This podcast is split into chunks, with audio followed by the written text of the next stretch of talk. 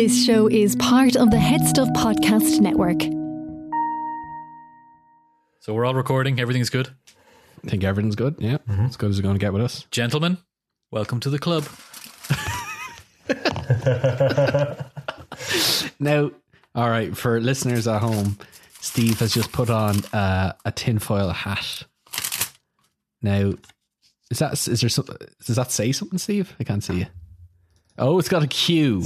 An upside down Q, which is just kind of adding to it. It's not upside down. You only see it as upside down because you've had to be enlightened.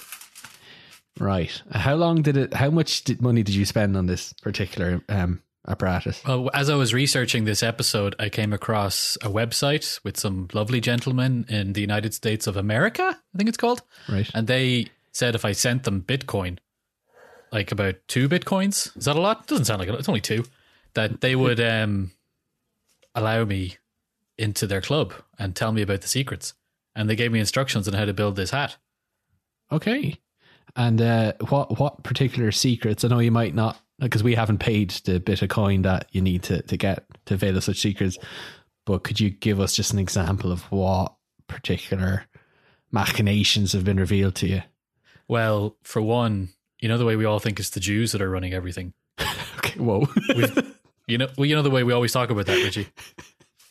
Before we hit record, it's not right. It's the Inuits. All right. Okay. Ciarán, how are you doing with this energy? And the Belgians. I'm not sure I want to be here anymore. I'm not going to lie. Let me take off my hat and yeah. Okay. Now I'm just another sheeple, just like you. That, like, all jokes aside, Ciarán, in the Zoom window you're quite small and you are wearing a red cap, so at this particular scale it also looks like you're wearing a similarly crazy piece of hat wear. Care to explain yourself? No, I've got a lot of red going on with the ginger beer, but the hat has a cactus and a sun on it, so maybe I'm just vicariously living for times where we can actually go out and see. It's another sign. Steve just put back on it. Oh no! I lost my cue. Oh no! Don't worry, it's not a bad thing. You can leave that go. Did this go as you thought, Steve? This is exactly what the Eskimos planned. Okay, whoa! And roll the theme music.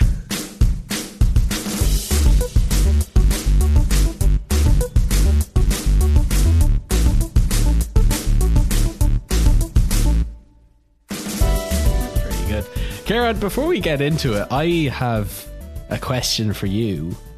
And now I'm kind of reluctant to ask this question because it could destroy one of the most purest memories I have in my head. One of the most purest sources of joy. This anecdote that I constantly bring up with people. But it's one of those things where I almost feel like it's urban legend at this point and I need to get confirmation. Your name is Ciarán O'Connor. By way of introductions, we haven't done that properly yet. But is it true that when we were in DCU...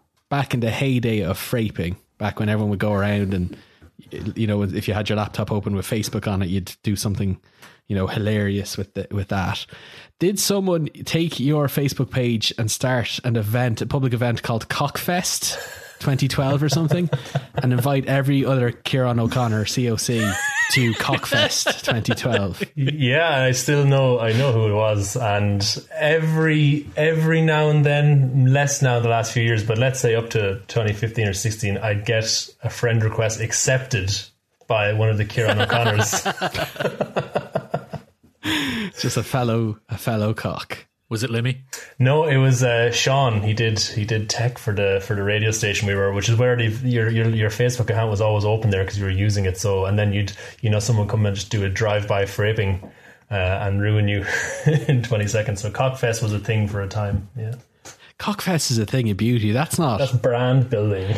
That's brand building. That's a beautiful, beautiful thing. I feel so much happier now knowing that that's actually, because I've been telling that story even recently. About Cockfest 2012 and how beautiful and pure it was. So I'm glad. I'd forgot all about the Cockfest side of it. Maybe I compartmentalized it quite successfully, but I did remember the mass friend requests of Ciarán O'Connor's that I think... I was able to see the people that he had, you know, requested. I think it was like over 20 Ciarán O'Connors. Powerful stuff. Oh. So anyway, welcome to What On Politics. This is a public service podcast celebrating Cockfest year in, year out. I know the pandemic has brought a halt to Cockfest 2020.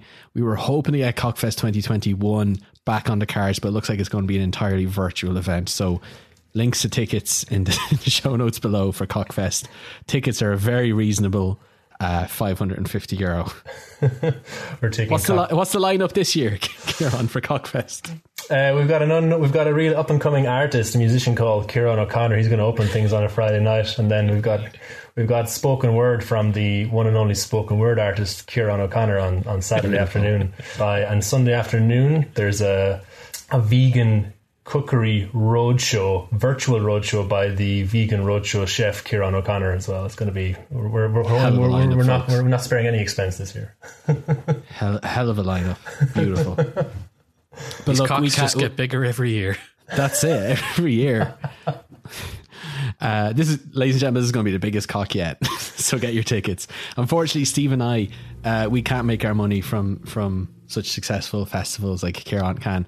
We have to pedal podcast ads, which we're going to do now, but it's not too bad because these guys are actually pretty sound. It's season 2 of 180 degrees, a podcast by the Sustainable Energy Authority of Ireland. This is all about what your local community can do to become more energy efficient. 180 degrees is a podcast that tries to answer these questions by sharing the stories of people across Ireland who are working towards a cleaner energy future. Tell me, Ciarán, is Cockfest like a green enterprise? Is it, how sustainable are we talking here? It's entirely green. It's self-fulfilling and self-powered by our own hot air and self-confidence. Beautiful. So then maybe you can make a guest appearance on 180 degrees, the Sustainable Energy Podcast, brought to you by SEAI, supported by the government of Ireland. Again, a good thing that they do. And maybe you know, they'll get their own little tent in the artsy area of Cockfest 2021. They can pitch it themselves. They can. Anyway, Ciarán, I feel like I don't know, like we haven't done a proper introduction, but I feel like the listeners know you very, very well as the proprietor of Cockfest, wearer of a red hat, and Richie. You know the way that I've like spun off and tried to do loads of other podcasts solo. Yes. And none of them have worked. How many? Do you want to count how many? I'm on 3, I think, and they've all failed. But I think Ciarán appeared on 2 of those. But now, was he the reason they failed? No, definitely not. That was all down to the harbinger of a failing podcast is Ciarán O'Connor, like the Grim Reaper. He shows up. Well, I hope not, because this is his first time on What On Politics. The Venn diagram is not looking good. So, Ciarán, you've been a mate of mine for a very long time, back in DCU days, but the reason we have you on now is to talk about the kind of work that you do. So before we get into the topic and your expertise on that, what exactly do you do as a job?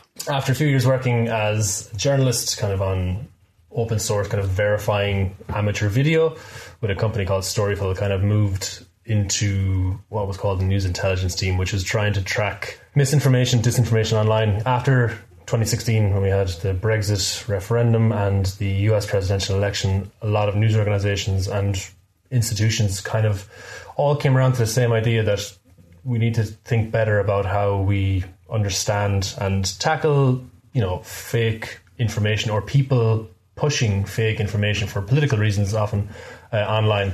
And that's where a lot of the kind of misinformation, disinformation analysis or teams came out of that. So I worked with Storyful doing that for 2 years, and then I recently joined a different company called, or a think tank called, the Institute for Strategic Dialogue, where I am a disinformation analyst. And what that means is that I spend my days tracking the spread of mis and disinformation around topics and events, as well as extremist groups online, and trying to reverse engineer where this stuff comes from. Does it hurt your brain? If you're spending 8 hours a day, 40 hours a week, whatever it is, going through all of this stuff, like, does it ever hurt your opinion of humanity and the trajectory it's on? Or does it make you optimistic because you're able, you know, you're in a position to help solve the problem? Like, how are you dealing with it? I think the empowering side of it is probably the thing that keeps me able to keep going and happy to work in this space. There is very clear or distinguishable area of vicarious trauma from people who work, you know, tracking terrorist attacks videos on all day, every day. And burnout can be a real thing for people who work in this space. I'm lucky that it doesn't affect me. I'm able to kind of compartmentalize it. And when I finish my day, I kind of leave it behind me. I'm still looking on Twitter. I use Twitter all the time, but not looking at it in a serious way. And I can just switch off. I'm quite lucky. I know other people do need help. I mean, the company I work with right now provide counselors depending on the work you do. So there is regular check-in sessions, and the same in a previous company as well, that companies are aware that their staff are looking at these things in, day out. So they do help take care of it. But by and large, I think I'm mostly unaffected, except for those night terrors. No, yeah, well, I mean, you just get shit-faced and shout into the abyss every couple of weeks. It's fine. This is the way I've coped the last 5 years, yes. That's what that was. Yeah. So ever since being back in Ireland, sometimes in the dead of night, I just hear on the wind. Towards the west of Ireland, you just hear this man crying maniacally. So, okay, let's get down to the meat and gravy. We're here for QAnon, the most famous of the conspiracies these days. Before we get into the specifics about what it is as a political societal function, can you tell us what QAnon people believe? Yeah, so at the outset, gotta say that all of this is completely baseless, unverified, unfounded in any... on goes the tinfoil hat. And my hat's going to go backwards. It's time to play baseball here. That's not how you play baseball. If you are a QAnon believer, a QAnon supporter, you believe that there's deep state elites, democratic politicians, celebrities. You believe that these are members of the cabal and that these people are satanistic, child trafficking, child sacrificing pedophiles, and that they use their positions of power to kidnap and torture children. And they do this to force children to produce this chemical called adrenochrome.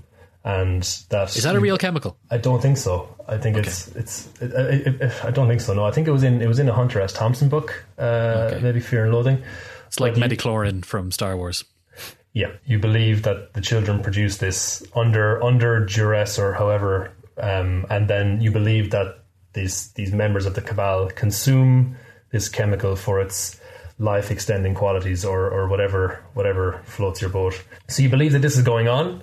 And then you also believe that the only person who can stop this and who was working to stop this was Donald Trump, and that Donald Trump was a white knight and that he was battling the state, and that the event under which all this, you know, this would actually happen was called the storm. So QAnon followers were always waiting for the storm to happen, to come. There was various false dawns.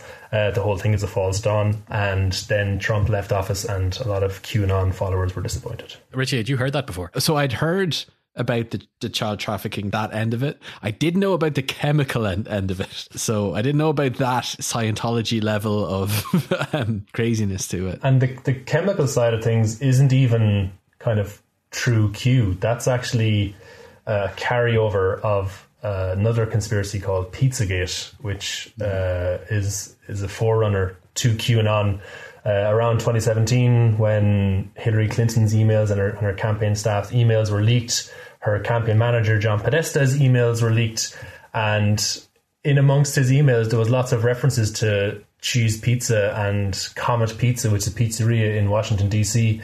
And conspiracy theorists basically believed that all these, you know, references to cheese pizza were actually coded messages. And cheese pizza in particular was CP, cheese pizza, but it was actually supposedly a coded message for child pornography.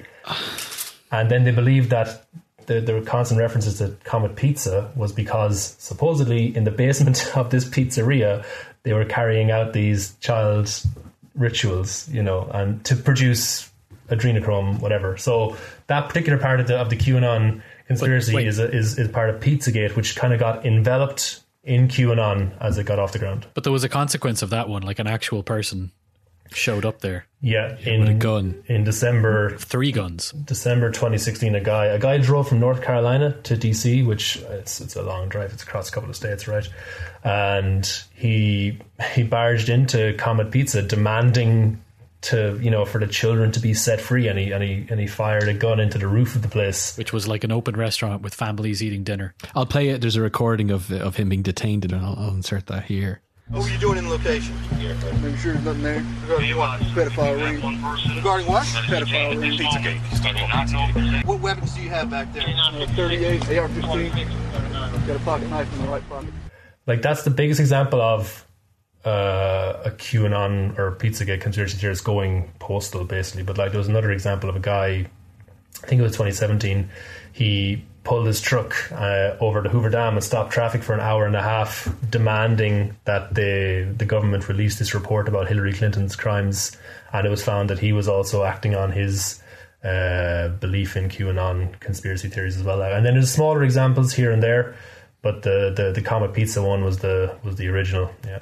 So you mentioned like these isolated incidents and the forerunners, the QAnon, but when did this seed take hold? Like, what are the origins as far back as we can actually trace? Like, how long has it been around? Yeah, it started on 4chan, which, pretty quick synopsis of 4chan, it's an image board where there's forums, community boards for lots of pretty nasty topics. But the most infamous board on 4chan is the Pol board, the politically incorrect board, which is... it's basically a race for people to be as offensive or deranged as possible. But in late October 2017, someone posting on the Pol board calling themselves Q, which was a reference to the Q level of security clearance within the US government, i.e. they had a high level of security clearance. Is that real? Is that Q level security thing real? Yeah, the Q level security is a reference to... a Department of Energy like level of security, so it's not like the whole government has some this random yeah.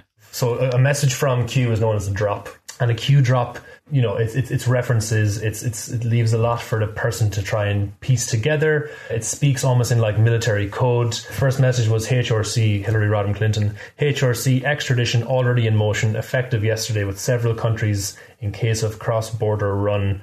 USMs, US Marines, will conduct the operation while NG National Guard activated. Locate an NG member and ask them if they are activated for duty on the 10th of the 3rd across most major cities. And I think that the National Guard were activated that week or that weekend for, you know, like flood damage or something along the lines of like civic operations. The chances of them being activated is like high. They would probably be reactivated most weekends.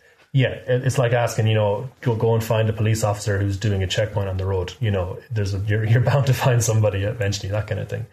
But from the start on 4chan, you know, there just seemed to be general interest. And then what happened was a couple of kind of what we later term QAnon influencers kind of got behind this, and they started to produce YouTube videos.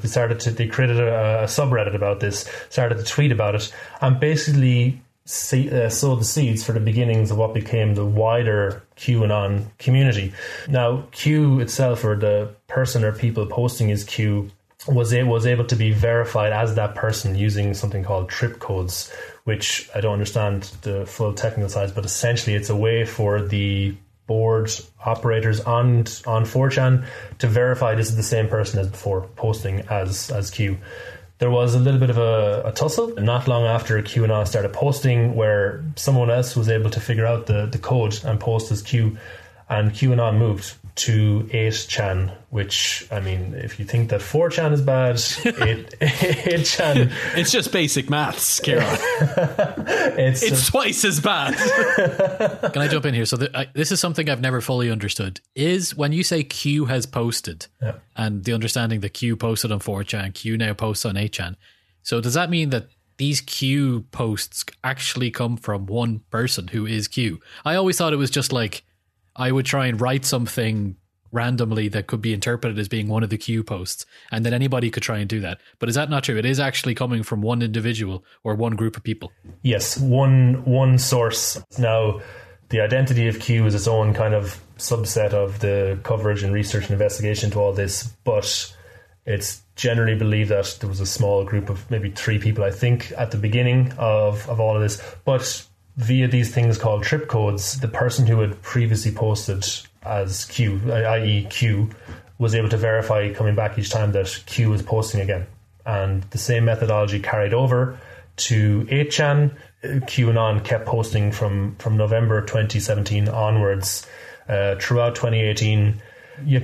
So the way, if you think about QAnon, is that you have 4chan, 8chan, and now it's known as 8kun. But the way to think about it is if you kind of have like the central node of the network of Q drops, very few people will, well, if you consider millions of people, the true believers will go to QAnon, will go to 4chan, will go to 8chan, will go to 8kun. But there are aggregator sites who will automatically share a Q drop that'll then be mass tweeted out or put on Facebook and Reddit, YouTube. Yeah. And that's the wider, and that's how QAnon really went global and hit mass scale. And from there, then it was a self-powering engine where you had people who were trying to debunk these cryptic drops, trying to find out, you know, what was the reference to certain things, trying to carry out their own investigations and waiting for the storm, which was supposed to come, I don't know, dozens of times, but it never came. Yeah, this is what I want to ask as well. So these drops usually hint that there's going to be some pivotal hero action that's going to happen, mm-hmm. usually by Trump, and that it would result in then this cabal of pedophiles and children killers being taken down. And it's kind of like the apocalypse cults that come and go, that they're like, it's going to happen on the 5th of March. It's going to happen on the 5th of March. 5th of March passes and then nothing happens and the apocalypse cult fades away. And yet Q keeps on repeating and repeating and repeating. How do they get away with predicting something's going to happen on the 5th of March, nothing happening, and then it continues to go? Yeah, I mean, you could ask the same about multiple cults, which is why it's a helpful way to describe QAnon as the world's first digital cult, the truly online digital cult, where all these prophecies fail to materialize, but it doesn't actually affect. Well, a good way of looking at it is also is after January 20th, when Trump left office, a lot of people were posting that this was all BS. This is not what it was claimed to be. We've all been sold a lie here, but what also happened was that the QAnon influencers, the people who have YouTube channels with tens of thousands of subscribers built off the back of decoding Q drops, they doubled down. And they said that, you know what, there's actually a deeper meaning here that we haven't quite cracked yet, and we actually have to work harder to try and figure out what's going on. So after all these failed prophecies, the storm supposedly coming time and time again, it only furthered a lot of people's resolve in this, and the fact that Trump was still in office and the storm could still come, and that's why a lot of people believe January the 6th was possibly the storm. But I mean, it also survives because of that kind of gamification that's involved in do your own research. That ethos is very empowering, that the answers are there, the truth, the idea of the truth being there, if only you can work through it and crack it. That's a very empowering and powerful thing, especially in the last year when there's everything, our whole way of life has been turned upside down, and people are quite vulnerable, people feel powerless, and they're searching for answers. And that gamification, that empowering people, allowing followers or helping followers to try and decrypt what these messages are, and that just helps you to roll on to the next time and try and figure out what we actually missed in the eyes of these Q followers. You mentioned there the storming into the Capitol and the riots that unfolded being a part of this, but can we explore a little bit further, like how exactly did the QAnon conspiracy fuel that particular fire? Like how much of the activity that happened that day in the Capitol, how much of that was Q? Either directly or tangentially, like you say. I think a healthy way of looking at January, obviously we all know January the 6th didn't just happen in a vacuum. The people who stormed the Capitol, but also the people who went there to protest in favor of Trump, they were all, that's the culmination of 4 or more years of political myths and disinformation, far-right conspiracy theories, pro-Trump misinformation that's just been spread online. A lot of it read by QAnon followers. what really kind of set the tone for January the 6th was November the 3rd and onwards. Prior to November the 3rd, we all know that President Trump was repeatedly putting out claims that voter fraud was rampant. It was systematically in place across the US, that sowing the seeds that people, his supporters, should not trust the election results if Trump lost. If Trump won, then, of course, it was all hunky-dory. But after November the 3rd, when results didn't go the way for Trump and his supporters, what we really saw was these voter fraud claims. And from November the 3rd to January the 6th, QAnon believers acted as the driving force for voter fraud claims. And very quickly, these claims just explode because QAnon followers are very successful at using the structures of social media to amplify things that support their claims. So when we think about what happened and kind of what led to January 6th, QAnon followers were really acting as the momentum, the mobilizing force for these claims and priming people to believe that their republic was being stolen from them and that Trump did win the election and that the Democrats illegitimately are stealing the American republic, and that you need to do something about it. This is the last stand. And that apocalyptic idea of we need to defend America and defend US values, defend Trump and what he stands for, freedom, essentially, was baked into all those claims from November the 3rd all the way up to January the 6th. And a lot of people who turned up, I mean, not all people who turned up on January the 6th were QAnon followers, but a lot of QAnon followers were there on the day. They had that mobility and that like practice of taking things online to offline and organizing themselves, which I guess can be a catalyst for, you know, your plain vanilla crazy people to latch onto. Yeah, like not all Trump supporters are QAnon supporters. Yeah, but all QAnon supporters are Trump supporters. Yeah, I think that's pretty accurate. Yeah, Richie, I'm going to pose a question to you. How damaging do you think these theories are to democracy? Because actually, before we start that, let's just say it's starting to leak into everywhere. It's not just the United States anymore. There are QAnon spin-offs in Ireland, the UK, across Europe. So it's clearly spreading. So Richie, does this sound like a big threat? Yeah, it was interesting hearing you, Ciarán, talk about the kind of epicenter of this. And in my mind, I was imagining just like a very concentrated, thick black liquid, right? That's very dense and very clearly like a bad thing. But for me, where it gets very dangerous is when it gets picked up, like you say, and disseminated and then diluted.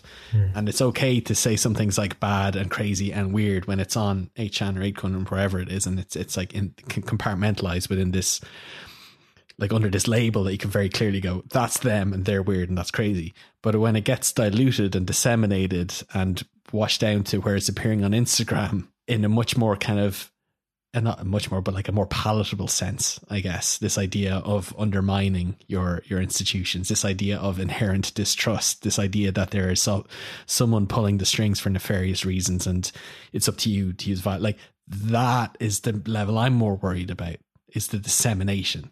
And QAnon followers have already found ways, like even last summer, to reimagine, to repurpose the conspiracy. I mean, central to the conspiracy is this idea of protecting children, right? And last summer, what happened was that QAnon followers started piggybacking off the Save the Children movement and adopting hashtag Save the Children or hashtag Save Our Children.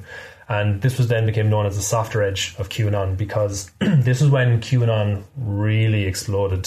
From March to July 2020, some research that some of my colleagues did found that, you know, the number of posts about QAnon on Facebook alone tripled. And it ballooned because people were online, people were looking for answers. But then also here came along, as you said, something that's very palatable. Everybody wants to protect endangered children against any kind of... you should make assumptions for everybody, Ciarán. Well, I don't want to speak for everybody, but most sane and good people and all that. Here comes the tinfoil hat. But what happened from June, July onwards with that, with this kind of rebranding of Save the Children, QAnon, not with the name, but with the DNA of the movement, just exploded. And one researcher into QAnon calls this the pastel QAnon takeover, where We see yoga influencers. We see new health people on Instagram. We see mothers or boomers. We see older people get into QAnon because they don't actually know. Yeah. QAnon had a glow up. It had a rebrand. Yeah. Well, let's talk about the mechanics of how this is being spread around, because it's not being, posted on notice boards in the town centre. It's not being mailed around. It's being facilitated by, the technology that we're using every day, Facebook, Twitter, all these various social media platforms. How much of this is on them, Ciarán and Steve as well, for not moderating this more? Like how responsible are they in all of this? Big tech, are they? Yeah, big tech in general. Yeah. Yeah. I think they have a very big role to answer for in this. I mean, to their credit, Facebook, Google, which owns YouTube, and Twitter have taken sweeping action in the last 6 months. I mean, October the 6th was the day when Facebook said, okay, no, QAnon content gone, sweeping it out of there, and it largely, now you'd still find stray posts, but the groups that were sharing this content were just gone in a moment's notice. YouTube followed swiftly on October the 16th, I think. So they have by and large removed it from their content, but that was October 2020, which is almost 3 years later, when especially from kind of mid 2019 onwards, it allowed, through its recommendation algorithms and suggesting people join groups, in the case of Facebook, getting people to join groups where they, you go asking questions about aliens, and then you end up, I don't know, believing that Hillary Clinton did such and such a thing. But these groups, like no one in Facebook or YouTube who works there has set out to force people down these rabbit holes, but through the systems they've created, through the misunderstanding of their own platforms and the mechanics of it, they allowed people to get this. And like I said, that this kind of QAnon stuff can be quite empowering for people. And I mean, another myth that I'd always try and bring up when I'm talking about QAnon is that people will say that QAnon, how can anyone believe this stuff? Who could possibly fall for this stuff? A lot of these people, I mean, most of them, the tinfoil hat, like, a lot of people are smart, or they're educated, or they're this, that, and you could say the same about people who fall under kind of COVID conspiracies as well. These conspiracies offer a simplistic solution to a complex problem or a complex question you have in your mind. And what Facebook and YouTube and Twitter did in these cases, that they allowed people who, again, QAnon influencers, who wanted to get you to buy their T-shirts, or wanted you to go and buy their book on Amazon, or to subscribe to their YouTube channel so they could then run ads against that. They allowed those people to use social media to maximize their content, which was pro-Q. And then off the back of that, people go and they find it and they get on the rabbit hole. And, big tech platforms are very culpable for the spread of QAnon, and I hope they learned their lessons. I don't know if you have, though. Yeah, I would kind of agree with that. Like, I think it was important to point out that nobody in these big tech companies actually set out to see this happen. So it's almost like a consequence of a new technology that we're only getting used to. They just don't know what they created when they created it, and they misdesigned their algorithms, as you said, to push people towards these things as they went down the different rabbit holes on YouTube or Facebook or whatever. But I would also lay some blame at the political and cultural systems that we have today, that economic systems that we have today, that people are so lost basically in their lives that they happily go down these rabbit holes. Like, there are people who are unsure about their job security, who may have already lost their jobs, who are unsure about all different things. The world is changing so fast and so quickly. And to a large extent, these political figures that Q dresses up as being evil cabal children killers, they are already so removed from the general populace that it doesn't take much of a leap to think, okay, yeah, that's true. They're there and they're out to get me. So maybe the political system's fault as well for not actually engaging with people before that and leaving the door open for that to happen. But at the same time, I would also blame people themselves, because this is the world. There are no shadowy figures controlling the levers of power. Like, I mean, it's a system created by humans that's inherently imperfect, will never be perfect, and will always be broken. And there will be shifts in power and shifts in economy and shifts in everything that are going to affect you. And I think it's up to yourself to figure out how to deal with that. and to not lose yourself to such an extent that you can fall down these holes and be taken by such evil nonsense, basically, to be taken for a ride. So you need to be strong in yourself and to be able to deal with the torment of life without doing that. That's a really interesting point, Steve. I was reading The Expanse at your behest, and I came across a quote which I highlighted and saved because I knew it would be relevant to this. But it's about conspiracy theories from James Holden, who says, "Conspiracy theories come up whenever people feel like the universe is too random, absurd. If it's all an enemy plot, at least there's someone calling the shots." And I think it's that idea, it's that dissonance where you're reckoning with the fact that the universe is a chaotic place that doesn't make sense, and the lives that we carve out are just not fictions, but they are a story we tell ourselves to make sense of a world that doesn't make sense. And at least when it comes to conspiracy theories, if there is an enemy, if there is a puppet master pulling strings, at least that's something that you can make sense of. And what's much scarier and much harder to wrap your head around is the idea that there isn't, and that this is just life. And that's a harder thing that requires way more introspection to fully comprehend. But I think it's an important reckoning that you need to have. You need to realize when it comes to any conspiracy theories, yeah, you need to realize you are a speck of stardust in an infinite universe. You are nothing, but be okay with that. But that's also beautiful at the same time. Like, you know what I mean? There's a beauty in that if you can find. Yeah. God, we got very deep all of a sudden, but it's true. There is like there is a beauty in that you are a speck of stardust, but that's beautiful in its own way. Just you need to make peace with that. Well, that's what the lizards told you to say. The universe, spoken like a true sheeple. The universe is indifferent and nobody cares. But also that idea of that idea of you can do something about it, which is why so many of these COVID conspiracies, like that this is all planned, this is actually these liberal politicians are actually using this as cover for something else. That's quite an empowering ethos to have when it's not the truth. I'm sorry, but there's just a shitty virus that's spread across the world. They took the pubs from us.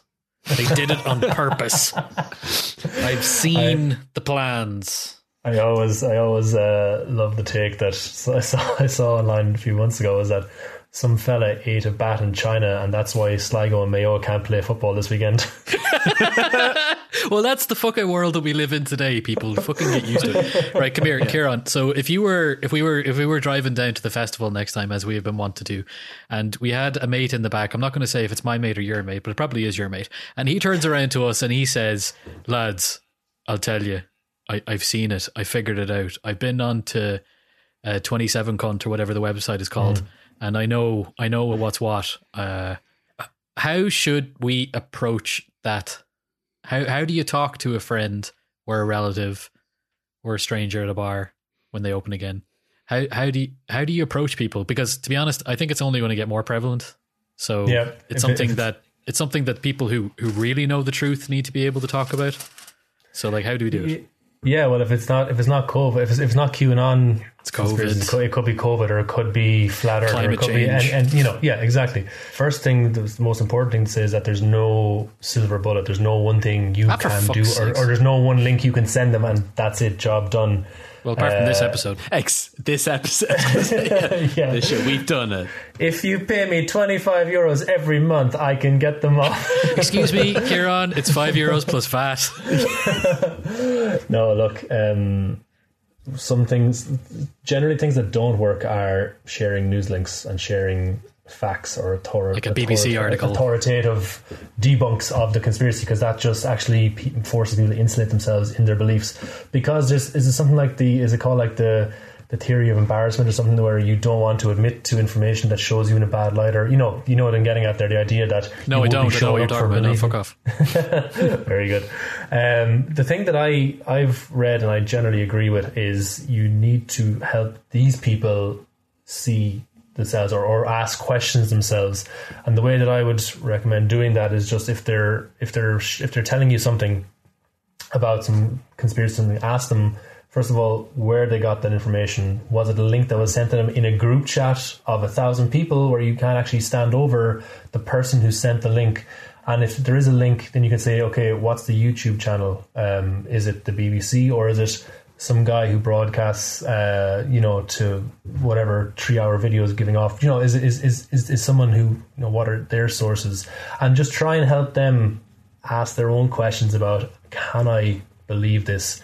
And if there's something glaringly obvious that, you know, you can prove, then it might be a good way to do that, but you kind of have to hold their hand. And it's generally friends and family rather than fact checkers who will get someone to come out of a conspiracy. I guess it also comes down to the stuff you were talking about earlier, those, Steve, that you were pointing out, like the frustrations with the world and the system, and like identify rather than treating the symptoms, you know, go down to what's causing it.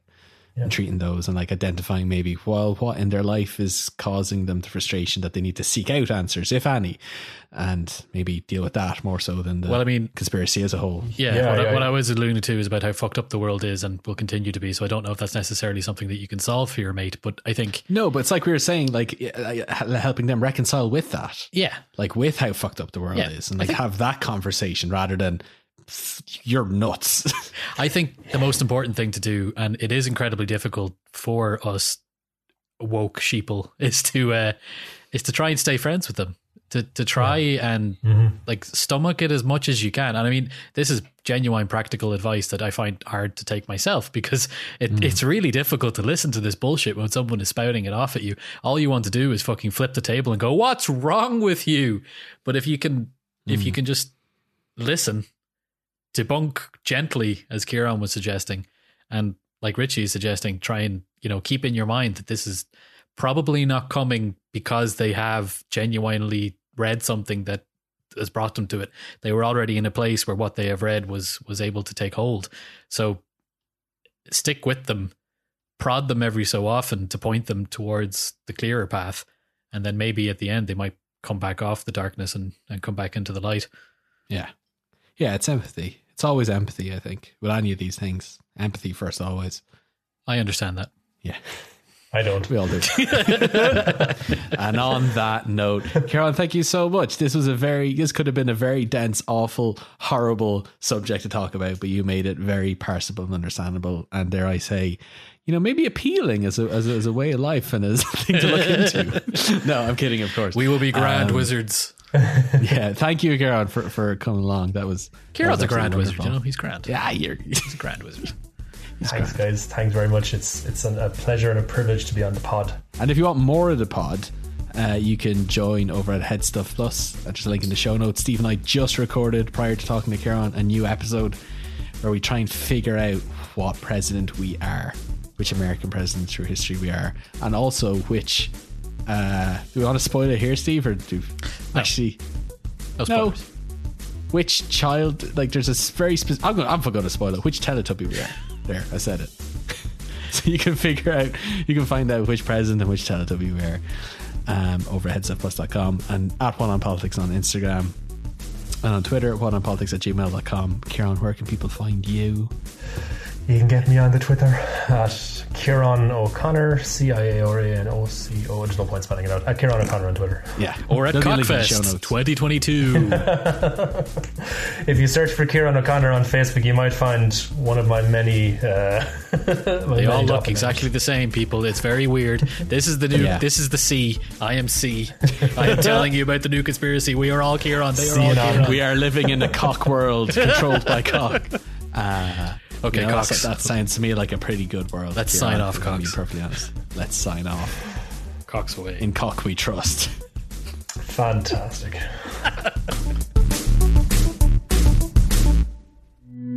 This show is part of the Head Stuff Podcast Network, a hub for the creative and the curious.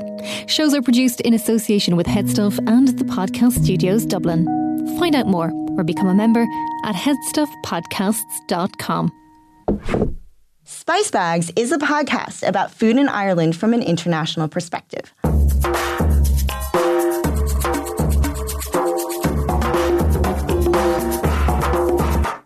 Hi, I'm May. I'm an American food writer, and I'm with my friends Blanca, a chef from Spain, and Dee, an Irish food editrix. And we are the Spice Bags, three sassy ladies with a lot to dish up. Join us for the chats.